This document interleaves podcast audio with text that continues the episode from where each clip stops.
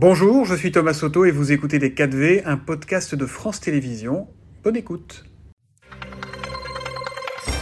En effet, bonjour Franck Riester, bonjour à tous. Bonjour, j'invite bien. Colère des automobilistes qui ne trouvent plus euh, d'essence dans la plupart des stations-service, dans certaines régions en tout cas. Colère des grévistes qui dénoncent le contournement du droit de grève par les euh, réquisitions.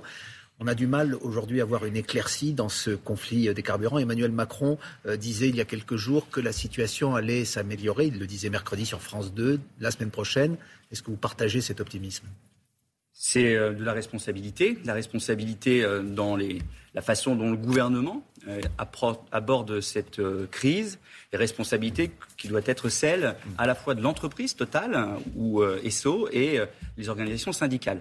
Euh, la Première ministre est sur le pont matin, midi et soir, je dirais même aussi la nuit, pour faire en sorte que cette crise euh, cesse.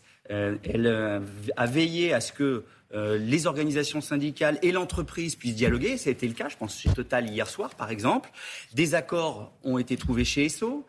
et donc, la crise se résoudra par le dialogue et la fermeté. pour le dialogue, parce que nous croyons au dialogue social et nous croyons à la capacité des entreprises à trouver des solutions pour faire face euh, à euh, ces parfois euh, revendications légitimes des salariés face à l'augmentation du coût de la vie, et en même temps fermeté parce qu'on ne peut pas bloquer le pays. Des revendications salariales parfois légitimes, légitimes. Alors, ne, doivent pas conduire à bloquer le pays parce qu'ensuite ce sont tous nos compatriotes qui sont pénalisés. Bruno Le Maire notamment avait demandé à Total Énergie d'aller plus loin euh, dans la satisfaction des revendications des salariés. Cette nuit, on l'a entendu dans les journaux, euh, deux syndicats, euh, la CFDT et la CGC, ont signé un accord. La CGT a dit non. Total propose, on le rappelle, 7% d'augmentation des salaires. Est-ce que Total Énergie doit aller plus loin, concrètement? C'est pas à moi de le décider, c'est justement par la négociation que ça se fait. Apparemment, les choses vont dans le bon sens, effectivement, vous l'avez rappelé. Deux syndicats, mais oui, qui sont les, les aujourd'hui, ils sont faits par la CGT notamment. Oui, bah, écoutez, je vous dis, dialogue,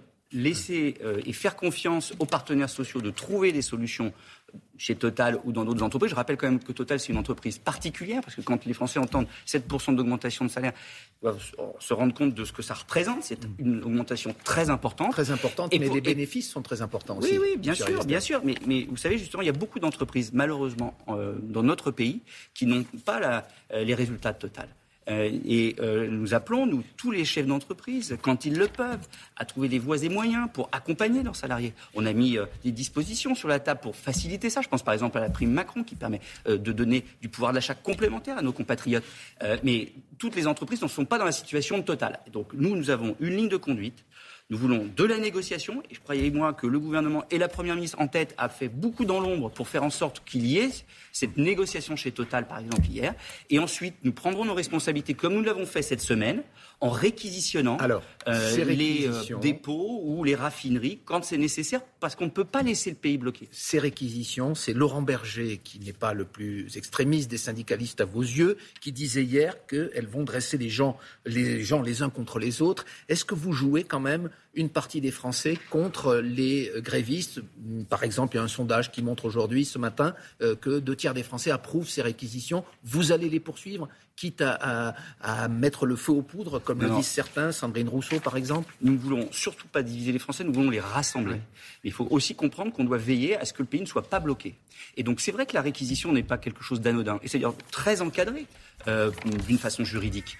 Euh, et donc nous voulons du dialogue, mais si le dialogue euh, ne permet pas de trouver des solutions et que nous nous retrouvons à euh, des situations comme celle-là où il y a un blocage, malgré par exemple chez ESSO un accord majoritaire, nous prenons nos responsabilités. Donc vous les assumez. Mais dialogue, fermeté, c'est la ligne qu'est la nôtre au gouvernement. Quand on voit qu'un certain nombre de responsables politiques, évidemment, veulent attiser les divisions, veulent créer des tensions, veulent pas régler les problèmes des Français, veulent au contraire attiser les problèmes pour en créer davantage. Effectivement, vous avez cité Sandrine Rousseau qui nous dit hier qu'elle veut que changer de monde, que tout le pays soit bloqué. Aussi, elle n'est pas la seule de grève générale. Pardon, Franck Riester. Plusieurs syndicats, il y a la CGT, mais il y a aussi FSU, FO, Solidaire, lancent une journée de grève interprofessionnelle pour mardi prochain. Il y a aussi des débrayages, vous le savez, dans d'autres secteurs que les raffineries. Par exemple, dans les centrales nucléaires, les transports publics pourraient rejoindre le mouvement, l'éducation.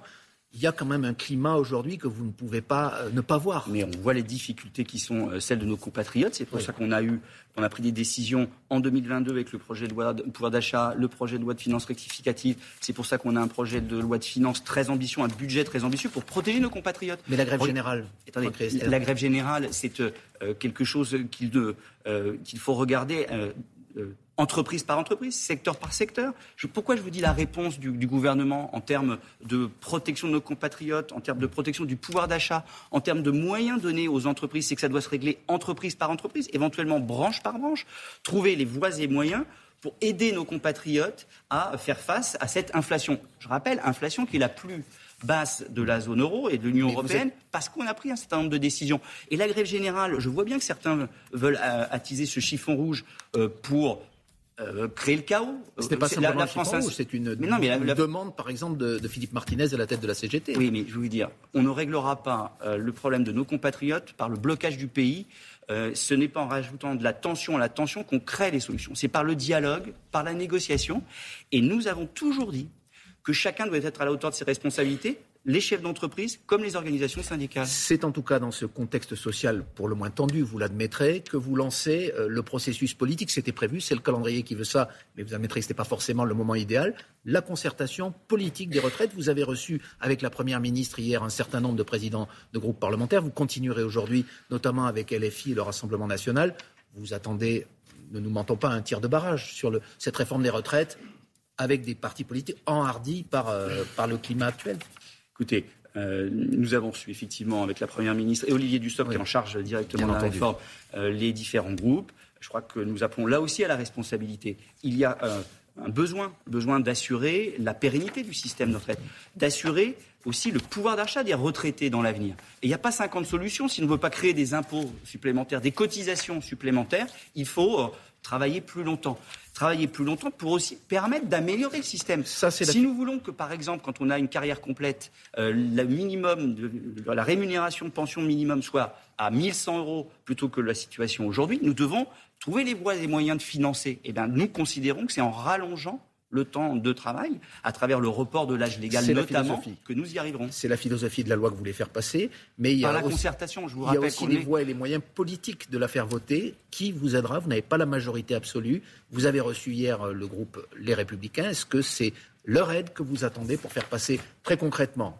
Tout est, les, Républicains ont déposé euh, au Sénat, par exemple, depuis, depuis, plusieurs années, un amendement qui, euh, réforme le système de retraite et qui veut justement rallonger euh, l'âge de départ légal en, retraite et apporter un certain nombre d'améliorations au dispositif.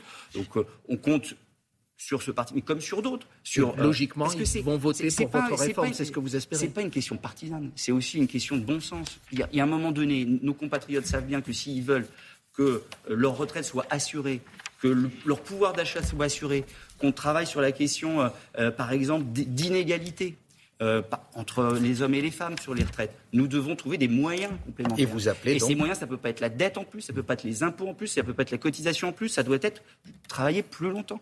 Et donc nous appelons toutes les forces politiques raisonnables et responsables à nous accompagner dans cette réforme qui est importante, en la prenant avec la concertation nécessaire. Vous avez vu qu'on prend le temps de rencontrer les organisations syndicales, les partis politiques et les groupes politiques. Et bien sûr, ensuite, euh, il y aura un passage au Parlement et nous prendrons nos responsabilités le moment venu. Le Parlement, où vous n'avez pas de majorité absolue et où les revers se multiplient euh, ces derniers jours, ces dernières heures. Il y a eu euh, avant-hier un amendement voté sur les superdividendes à l'initiative du Modène, où vous n'y étiez pas favorable. Et voilà aussi le retour de l'exit tax, une taxe qui va toucher les chefs d'entreprise qui délocalisent leur activité à l'étranger, qui transfèrent plus exactement euh, leur siège social à l'étranger. C'est plus compliqué. En tout cas, Emmanuel Macron l'avait supprimé, elle est revenue. Vous ne faites plus la loi au Parlement aujourd'hui on n'a pas de majorité absolue. Donc euh, depuis le début du quinquennat, euh, on discute, on échange, on euh, construit la loi avec la majorité bien sûr, mais aussi l'opposition. Vous savez, moi je suis député depuis 2007. Je sais que la diversité des approches au sein du Parlement, le travail parlementaire qui permet d'améliorer la loi. Et c'est le cas encore aujourd'hui. C'est pas la première fois qu'un gouvernement se fait battre par l'Assemblée sur un amendement sur un autre. Et c'est pas une question de plaisir. Ce qui compte, c'est d'améliorer euh, la situation de nos compatriotes et donc d'avoir le meilleur budget possible. Et donc nous prenons le temps du débat et du, travail parlementaire. Certains nous disent vous passez en force. Mais regardez, non, on passe pas en force. On prend le temps du, du, travail parlementaire. Vous êtes ministre des Relations avec le Parlement. Dernière question. Réponse courte s'il vous plaît. Le 49.3, on sait qu'il va, puisque le Conseil des ministres l'a autorisé, être euh, enfin, vous allez en faire usage quand? C'est la question qui se pose sur le budget.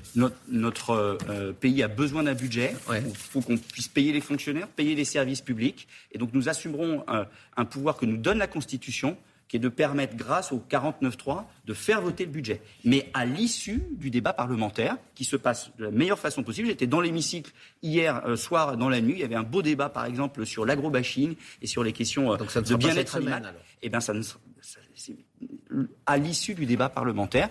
Le débat parlementaire est prévu euh, jusqu'à mercredi. Nous prendrons le temps euh, du débat. On vous a entendu. Merci beaucoup, Franck Merci suite de Télématin. Merci. C'était Les 4V, un podcast de France Télévisions. S'il vous a plu, n'hésitez surtout pas à vous abonner. Vous pouvez également retrouver tous les replays en vidéo sur France.tv.